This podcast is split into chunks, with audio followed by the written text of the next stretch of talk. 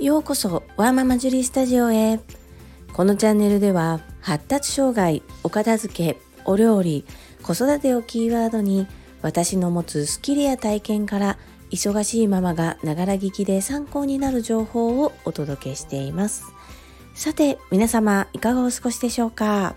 本日のテーマは事前に伝えて落ち着かせるです。最後までお付き合いよろしくお願いいたします。我が家のかわいい小学校にねんせいの次男は発達障害グレーゾーンです。急な環境の変化をとても嫌がります。例えば食べ物を一つにしても今まで見たことがない、今まで食べたことがない見た目、形のものを嫌います。実際に少し食べてみて親が促して無理やり食べてみると、あ、これ美味しいと気づいて大好きになったりするものもあります。それと同じで環境の変化にも敏感です。次男にはお兄ちゃん、小学校ろくねんせいのお兄ちゃんがいまして、とっても頼りにしています。小学校さんねんせいになったら次男は小学校にお兄ちゃんがいない状況になること、それを突然しがつに伝えてももうパニックになることが目の前に見えています。なので今から少しずつお話をしております。学年が上がることに学校の勉強が難しくなっていくことを次男はもう学び取っているようで、小学校さんねんせいになる不安を特に寝る前に私に話してくれることが多くなってきました。小学校さんねんせいになったら勉強が難しくなるから嫌だ、さんねんせいになったらお兄ちゃんがいない、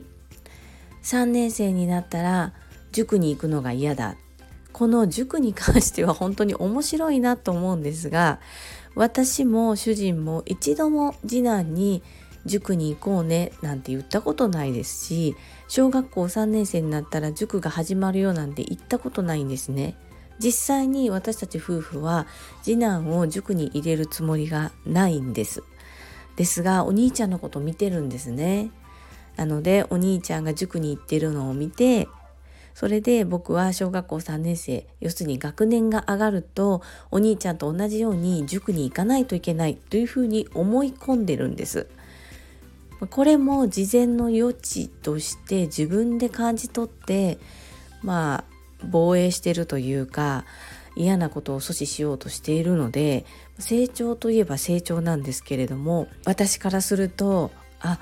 そうか、そんな風に見てるんだとちょっと面白いなと思って見ていました。今まで小学校に行くのはコロナ禍の前までは集団登校でした。そしてにねんまえ、約にねんまえにコロナがやってきてから小学校を登校するのは基本個人登校、そして集団登校を知るために年ににしゅうかん単位がにかいほど集団登校の経験をするために地区で集団で登校するというスタイルをとっています。この集団登校だったり個人登校だったりっていう違いを受け入れるのもなかなか難しいので、事前にお話をするようにしてるのですが、この個人登校に関しても今まではお兄ちゃんとふたりで行ってましたので、それがひとりもしくは同じマンションのお友達と一緒に行く、もしくは私はちょっと難しいので主人に引率してもらうという、このみっつの選択肢となります。ここは本人と話をしていて、どうする？パパと行ってもいいし、マンションのお友達と行ってもいいし、本当は支援がついているので一人で行くという選択肢はダメなんですけれども、学校へ行く時間帯は学校の門を通過しないといけない時間帯が決まっていますので、こう学校へ行く流れがあるのと、我が家が割と学校から近い距離にありますし、何度か一人で行くということを練習させているので、そこはちょっと学校と交渉をして交渉というか事前に学校に伝えて、朝は一人で行かすということをやらせてみてもいいのかなというふうに思っています。もちろん不安です。注意欠欠なところがありますので、車やバイクに気づかないこともあったり、下を向いて石ころを探してたり、葉っぱを探してしまっていることがあって、対面前から来る人にぶつかりそうになったり、実際にぶつかってしまったり、そんなこともあるので、どうしたらいいのかなと考えつつも、本人の意思も尊重してあげたいな、だんだんと自分の意思も出てきているので、本人の意思も尊重しながら、安全を確保しながら、どうするのがいいのか話し合いながら決めていきたいなというふうに思っております。勉強に対しての不安は、大丈夫、もし小学校さんねん生になって難しくなってしんどいなと思ったら、自分で先生に言ってもいいし、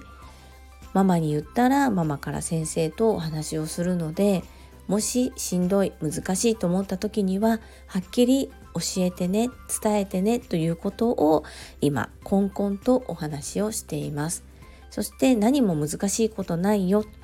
一つ学年が上がってかっこいいお兄ちゃんになるからねと、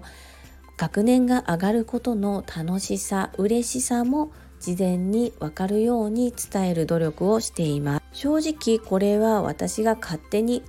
次男を見ながら、次男の特性を考えながら生み出した技ですので、全員に通じるかどうかっていうのはわからないですけれども、えーと、次行うことがわからないことに対しての不安感が多いのも発達障害児の特徴かなというふうに捉えていますので、事前告知、そして今から何をどうするのかっていうことを詳しく伝えておく、本人の中で次何が起こるのか、何をするのかっていう心の準備ができているのといないのとでは、安心感が本人の中では全然違うようだなっていうふうに感じています。なので、できるだけ次男が理解しやすい言葉で何度も繰り返して話をするというふうにしています。こうすることで安心感が持てたり、次男がパニックになることが今のところありませんので、よかったら同じような立場のお父様、お母様、一度試してみられてください。皆様の参考になれば幸いです。本日も最後までお付き合いくださりありがとうございました。皆様の貴重な時間でご視聴いただけること、本当に感謝申し上げます。ありがとうございます。